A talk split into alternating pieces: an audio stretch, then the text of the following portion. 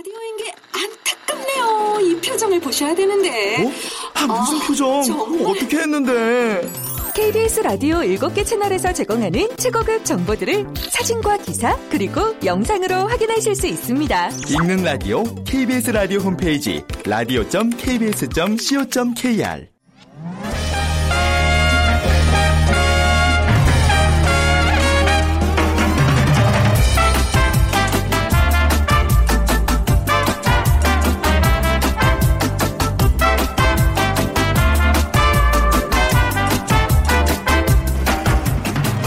안녕하세요. 빅데이터로 보는 세상 아나운서 최원정입니다. 오늘 아침 아, 해냈습니다. 대한민국 팔 회 연속 우승의 신화 여자 양궁 대표팀 정말 대단하죠. 어제 남자 양궁 대표팀의 금메달 소식에 이어서 오늘도 애국가가 울려 퍼졌습니다. 그리고 축구 신태용호 승리를 거의 눈앞에 두고 안타깝게 독일과 무승부에 그쳤는데요. 하지만 정말 잘 싸워줬습니다. 꼭 이렇게 밤을 새우려고 했던 건 아닌데 어떻게 중계를 보다 보니까 아침이 됐다는 분들 계시더라고요. 피곤하실 텐데 조금 있으면 점심시간 이용해서 좀 휴식 취해보시기 바랍니다. 하지만 오늘 정말 보람 있고요. 자, 우리 대표팀 계속해서 파이팅입니다. 아, 오늘 빅데이터로 보는 세상, 세상의 모든 빅데이터 시간에요. 김영란법이라는 주제로 얘기 나눠보도록 하고요.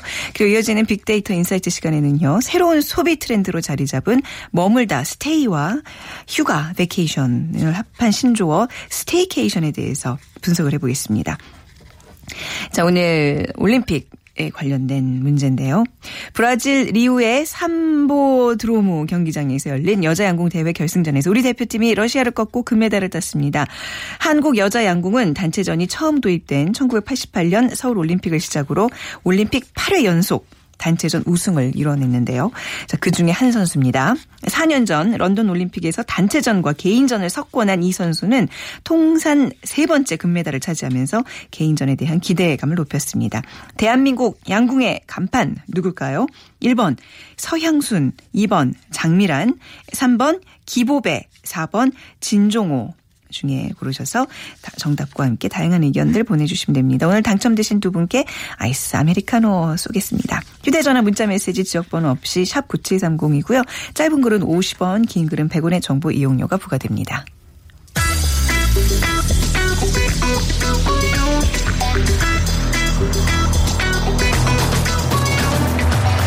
오늘 여러분이 궁금한 모든 이슈를 알아보는 세상의 모든 빅데이터. 다음 소프트 최재원 이사가 분석해드립니다. 네, 세상의 모든 빅데이터 다음 소프트 최재원 이사 나오셨습니다. 안녕하세요. 네, 안녕하세요. 네.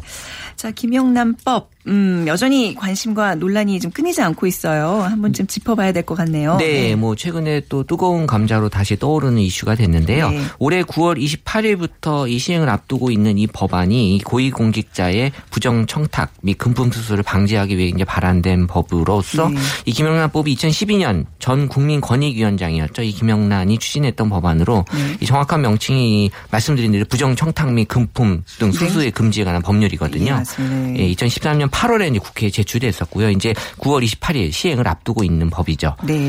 우리가 이제 김영란법, 김영란법 하는데 진짜 이게 정말 그 한번 이렇게 짚어봐야 돼요. 부정청탁 및 금품 등 수수의 금지에 관한 법률. 법률. 딱 요 이제 법률의 이름을 보면 어떤 내용인지 이제 아실 텐데. 네. 자, 이게 이제.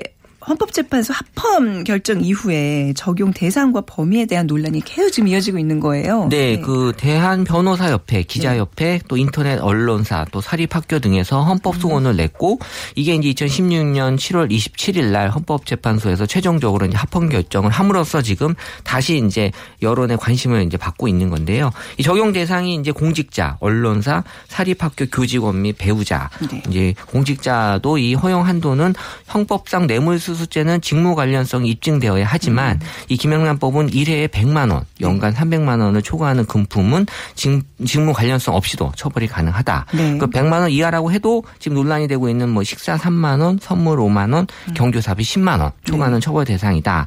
이 부분도 지금 뭐 식사 오만 원으로 올리자, 네, 선물 네. 십만 원 올리자라고 해서 지금 다시 한번 음. 뭐 검토를 뭐 하고 있는지 모르겠지만 이런 검토하, 얘기들이 예, 예, 정치권에서 계속 나오고 있는 얘기들이죠. 네. 김영란법의 쟁점 차이점은 뭔가요? 그러니까 대다수 국민은 헌재의 결정에 지금 찬성하는 입장이에요. 네. 근데 정작 그 김영란법의 적용 대상인 공직자나 언론사, 네. 이 사립학교 교직원 등의 반대 입장을 계속 고수하는 상태인데 또 이와 관련해서 또 직격탄을 맞은 그 농수산업체나 고급 식당, 음. 또 화훼업체, 또 유통업체 등도 약간 이제 어려움을 토로하고 있는 그런 시점이고 일단 그 가장 관심이 많은 부분이 삼만 원 그 식사 조항 네. 때문에 이 업종 변경을 좀 고민하는 식당들이 많이 생기고 있다고 음, 합니다. 네. 근데 이제 중요한 건 이천십오 년도 우리나라 국가 청렴도가 백 점 만점에 오십육 점으로 그러니까 백육십팔 개국 중에 삼십칠 위 수준이거든요. 네.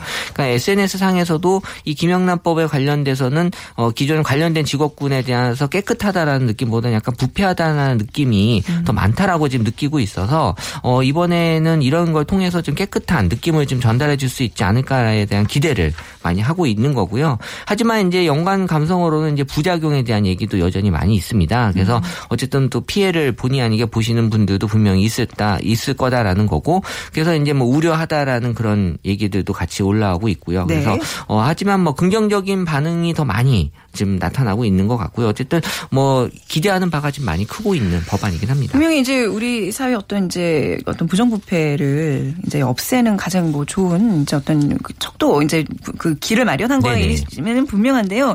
이제 그 반대하는 직업군 아까 말씀하셨잖아요. 이제 뭐 언론인들의 경우에는 이게 표적이 될 수 있는 거거든요. 그렇죠. 이 법을 적용해서 언론에 재갈을 물리는 경우도 생길 맞아요. 수도 있고 그런 것 때문에 이제 반대들을 하는데. 네.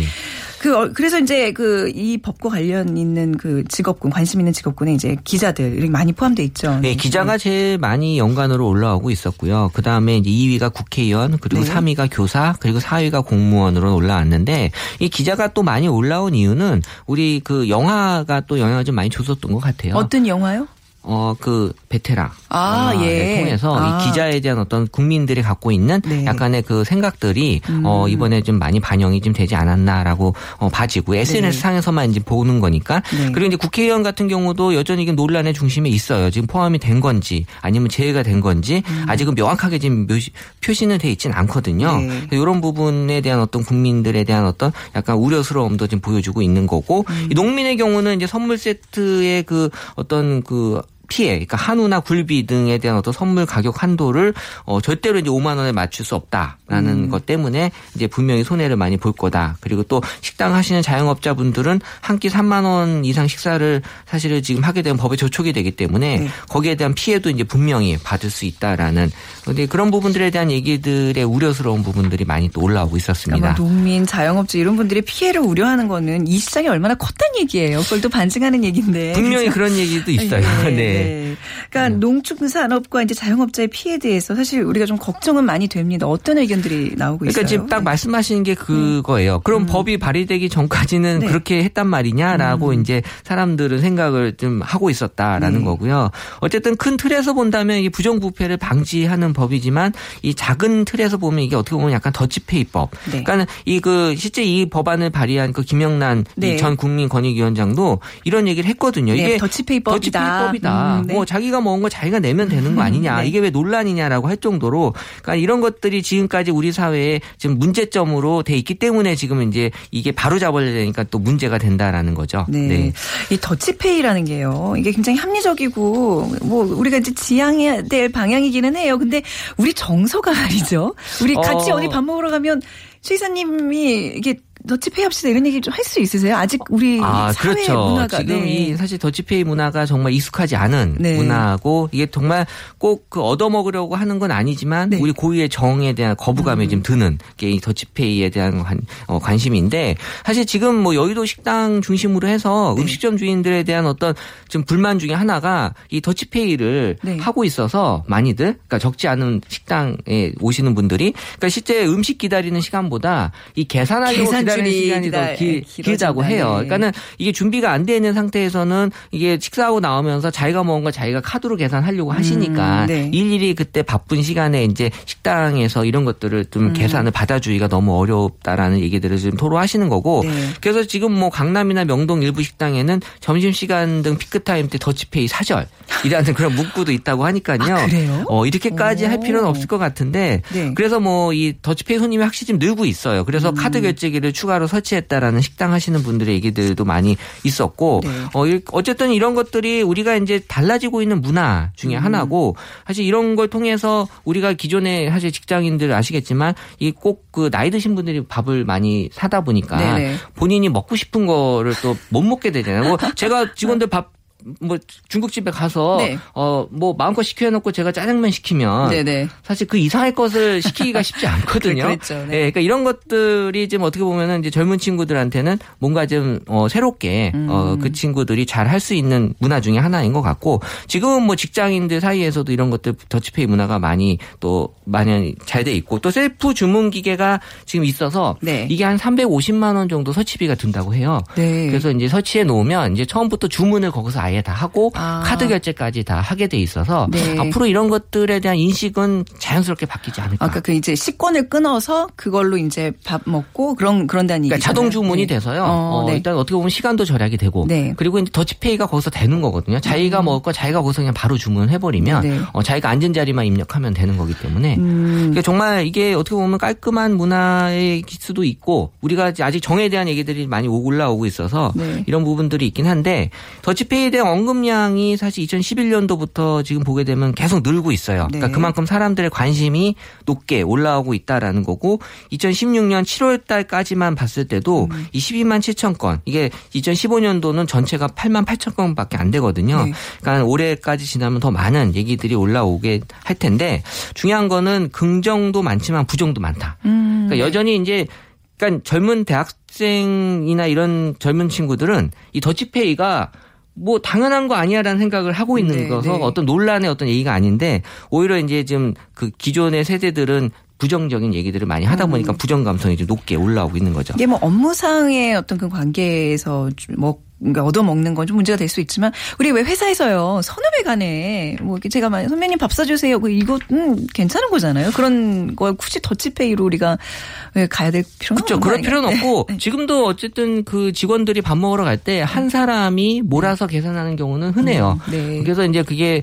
한 사람이 계산하는 사람이 카드로 결제하고 밥 먹고 나와서 현금으로 이제 그 사람한테 네. 주는데, 이게 이제 그럴 경우에 보통 이제 오백 원 단위로 꺼내, 끊어졌을 때 돈을 네. 좀 더 주는 경우가 있거든요. 네. 잔돈 됐어 그러면. 그래서 이제 일부러 그거를 많이 하는 그 직원들이 있어요.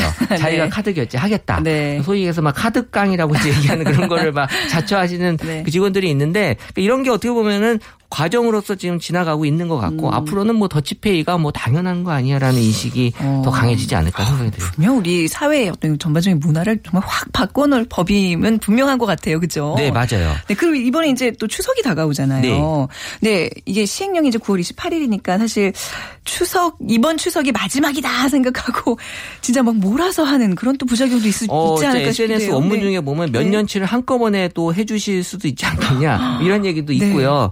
어쨌든 뭐 우리가 지금 추석이 지나서는 완전히 바뀌어야 될 그런 법이기 때문에 뭐 지금 뭐 추석 때라고 해서 우리가 뭐 특별히 더 어 지켜봐야 될 건 없을 것 같고, 음. 그러니까 이런 것들이 지금 어떻게 보면 약간 부작용으로서 나올 수 있는 그 네. 과정에서 많이들 지금 받아들이고는 있는데, 어 중요한 것은 우리가 이제 앞으로 나아가야 할 그런 바른 어떤 음. 문화에서는 꼭 필요한 부분이다라고 인식은 다 같이 하고 있는 것 같아요. 네, 아까 말씀하셨던 어떤 청렴 그 어떤 부패 지수가 굉장히 높다고 하셨잖아요. 네. 그것만큼은 좀 우리가 순위를 좀 보란 듯이 좀 끌어올렸으면 좀 좋겠다는 생각을 해요. 그리고 해봐요. 또 네. 우리가 네. 이런 것 때문에 우리 그 한우나 이 굴비를 음. 일반인들이 더 많이 사 먹겠다. 어. 그러니까 이런 분들이 어렵지 않도록 네네. 우리가 더 이런 것들을 뭐 사 먹으면 되는 거 아니냐. 그러니까 이런 얘기들도 많이 있었어요. 어, 능력 되시나 봐요. 한우랑 아, 굴비를 우리가 마음 먹는다고 뭐, 뭐. 많이. 뭐 몰아서 좀. 드시는 거죠. 며칠치를 한꺼번에. 다른 거 아껴서. 네. 어쨌든 뭐 이렇게 다 함께 음. 뭔가 잘해보려고 네. 하는 게 보이고 있어서 네. 저는 뭐 좋은 법안이 지금 나왔고 이런 것들에 대한 시행에 대해서 같이 관심을 갖고 있으면 좋을 것 같다는 생각이 들었어요. 좋은 법인데 뭔가 이렇게 살을 좀 도려내는 분명히 고통과 아픔이 좀 뒤따를 것 같다는 생각은 좀 듭니다. 그렇죠. 네. 자, 오늘 김영란법이 좀 몰고 올 또 파장에 대해서 또 얘기 나눠봤습니다. 오늘 말씀 잘 들었습니다. 네, 감사합니다. 네, 다음 소프트 최재원 이사와 함께했습니다.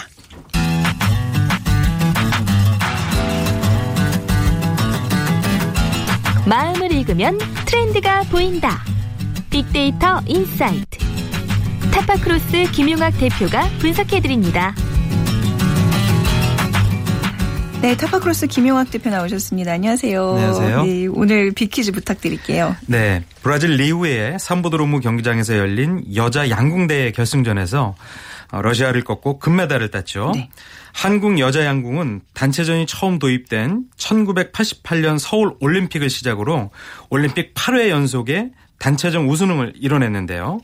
그중에 한 선수를 맞추는 문제입니다. 음. 사 년 전 런던 올림픽에서 단체전과 개인권을 섞어난 이 선수는 통산 세 번째 금메달을 차지하면서 개인전에 대한 기대감을 높이고 있는데요. 대한민국 양궁의 간판 누구일까요? 일 번 서향순, 이 번 장미란, 삼 번 기보배, 네. 사 번 진종호 선수입니다. 네, 자 정답 아시는 분들 빅데이터로 보는 세상으로 문자 보내주시면 됩니다. 휴대전화, 문자메시지, 지역번호 없이 샵 구칠삼공이고요. 짧은 글은 오십 원, 긴 글은 백 원의 정보 이용료가 부과됩니다. 올림픽 이게 열심히 챙겨보세요. 네, 쪽으로. 오늘 아침에도 제일 먼저 뉴스 틀면 네. 어제의 성적을 보죠. 네. 이제 밤에 계속 보다가 네. 지쳐서 잠들고 나면 이제 결, 결과가 궁금하죠. 네. 특히 이제 한국 여자 양궁 같은 경우는 안정적으로 저희가 기대하고 있던 종목이고 예. 또 대회 초반에 기세를 끌어줄 수 있는 종목이라서 관심이 높았는데요. 음.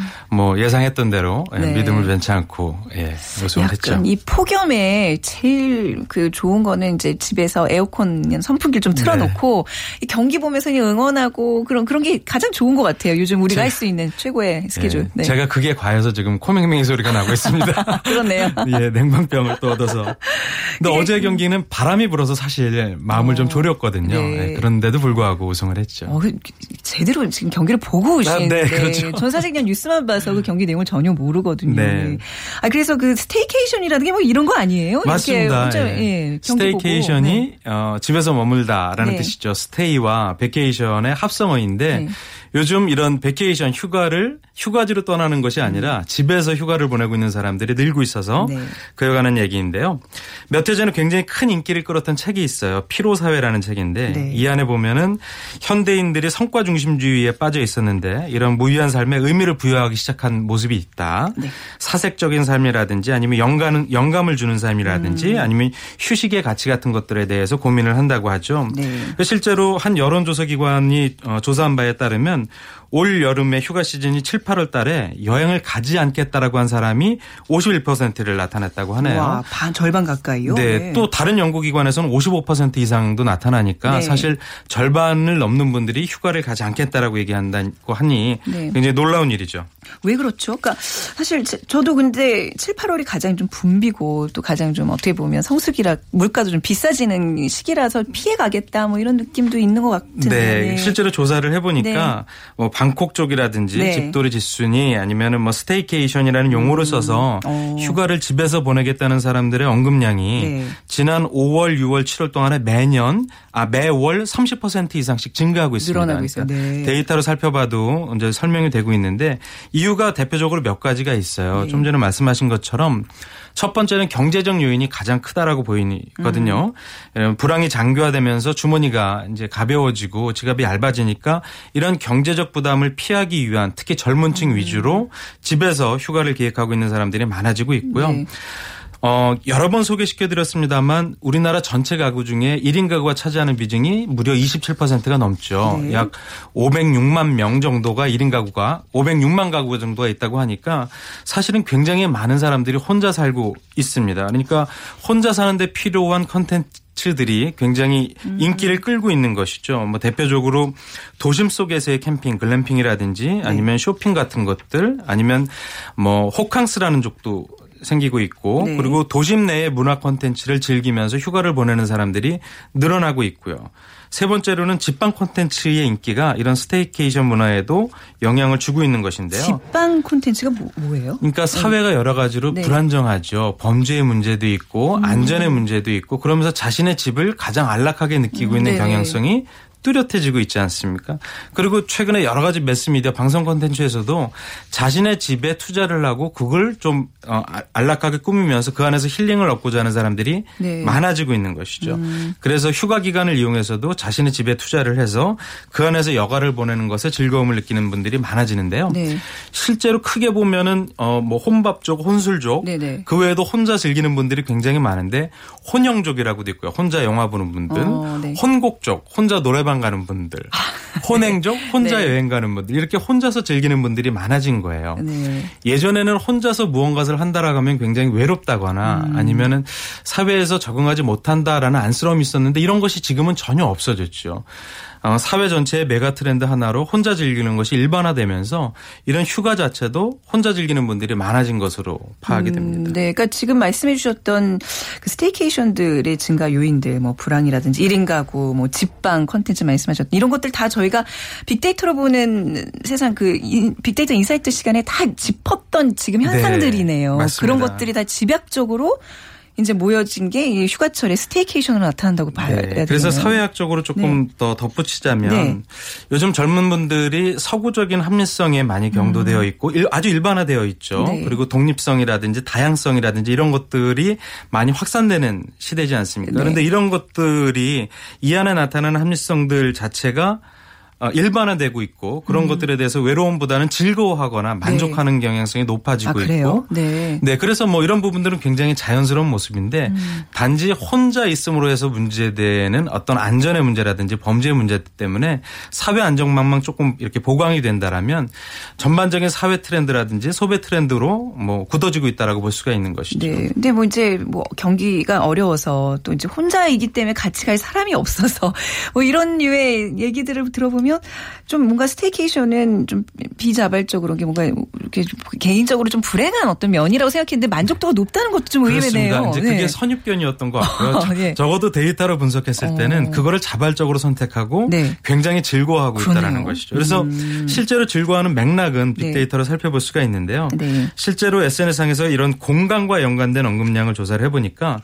숙박업체와 연관된 언급이 오십삼 퍼센트로 일 위로 나타났습니다. 네. 그러니까 집에서 휴가를 즐기지만 숙박업체에 대한 관심이 높다는 건데요. 음. 그리고 두 번째로 카페라든지 세 번째로는 영화나 네. 뭐 대형 할인마트 같은 유통공간이 나오고 있습니다. 음. 실제로 이미지를 공유하는 에스엔에스를 살펴보니까 네. 휴가철에 혼자서 럭셔리한 휴가를 보낼 수 있는 숙박 정보에 대한 관심이 굉장히 높게 나타나고 어, 그러니까 있고요. 그러니까 지금 요즘 얘기하는 그 호캉스족들 호캉스입니다. 말씀하신 거군요. 네, 그래서 어, 실제로 호캉스와 연관된 패키지 상품들을 보면 네. 단순히 숙박시설만 어, 광고나 판매를 하는 것이 아니라 그와 연계된 주변 문화 콘텐츠를 같이 네. 판매를 하고 있습니다. 공연이라든지 음. 전시라든지 힐링 패키지 같은 것들을 같이 묶어서 판매를 하는데 실제로 이거에 대한 인기가 굉장히 높게 나타나고 있습니다. 네. 실제로 그 도심 속 호텔이라든지 뷔페 레스토랑이라든지 사우나 같은 것들에 대한 소비자 만족도가 굉장히 높게 나타나고 있고요.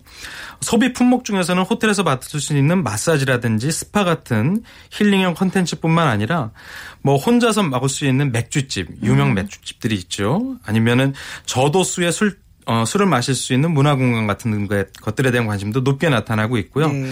혼자서 즐길 수 있는 문화 콘텐츠인 게임이라든지 장난감, 음. 만화 같은 것들에 대한 언급량이 높아지고 있습니다. 네. 실제로 휴가 시즌과 맞물려서 성인용 컬러링북이라든지 아니면은 키덜트족들을 대상으로 한 상품에 대한 관심도가 증가하고 있고요. 네, 그 예전만 해도 이제 이런 뭐 서울 도심에서 이런 숙박업 체를 이용해서 이렇게 가족들과 즐긴다는 거 굳이 왜 그 돈을 침 멀쩡하게 했는데 저희는 아직까지도 부부가 남편은 이제 굉장히 네. 반대하는 입장이고 저는 어디든 가자 막 이러는 네. 그런 이제 많이 좀 인식이 많이 바뀌고 있다는 얘기네요. 맞습니다. 네. 그러니까 저희 집 같은 경우 네. 두 가지를 다 하게 되는데요. 네. 아이가 있으니까 이제 근처에 아, 예. 다른 여행지로 휴가를 다녀온 거는 지난주에 한번 했고요. 네. 다음 주에는 이 호캉스 쪽과 같은 것들을 아. 계획을 하고 있는데요. 네네.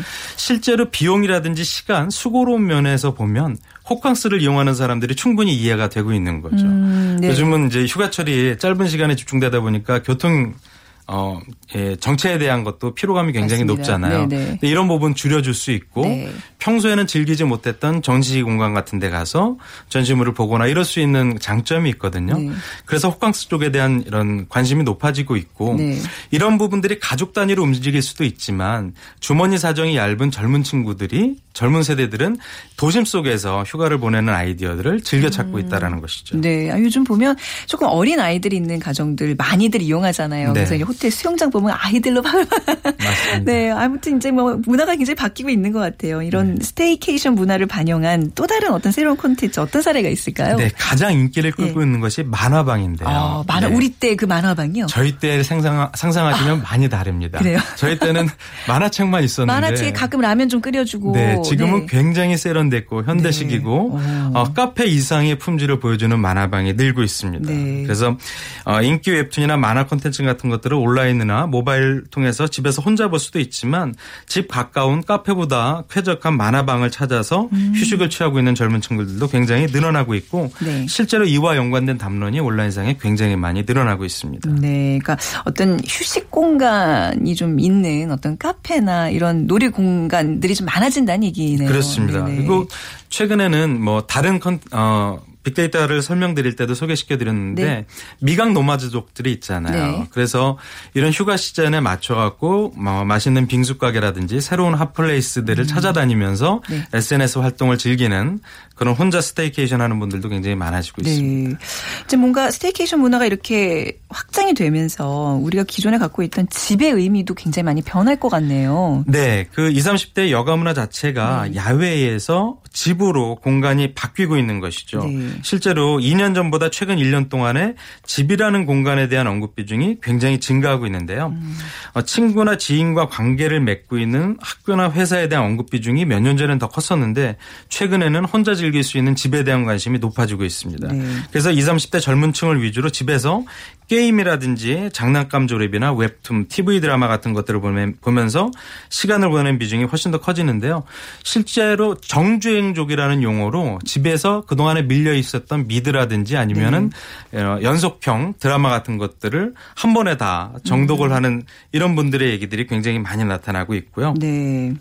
어, 에스엔에스상에서 집에서 보낼 수 있는 이색 피서법이라든지 아니면 최소의 비용으로 실속 있는 여름나기 등에 대한 정보 같은 것들을 찾는 분들이 굉장히 높아지고 있는 것이죠. 네.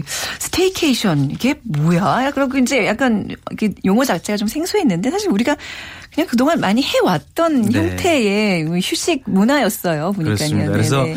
어, 이런 합리적인 네. 고민을 하는 분들이 음. 선택하는 방법이 스테이케이션인 것 같아요. 네. 짧은 기간 내에 조금 덜 피로하면서 네. 비용은 최소한으로 줄이고 그러면서도 나 혼자 즐길 수 있는 부분. 음. 이 나 혼자라는 것이 사실 전주에 설명드렸던 타인과의 관계 맺기에 대해서 어려워하거나 피로해하거나 네. 이런 분들이 혼자서 즐길 수 있는 방향으로 많이 바뀌고 있잖아요. 네네. 근데 이런 부분들의 휴가 방법이라고 생각을 하시면 조금 간략하게 정리할 수 있을 것 그렇네요. 같아요. 그러니까 집에서 이렇게 왜 계산기 두드려 보면요. 요즘 그 날씨가 너무 덥다 보니까 에어컨을 얼마큼 틀어야 될까. 근데 이제 그 그걸 그 계산을 비용해 보면 음. 차 타고 기름값 이렇게 들여서 어디 멀리 가가지고 뭐 외식하고 이런 거보다 훨씬 더 나은 것 같더라고요. 그렇죠.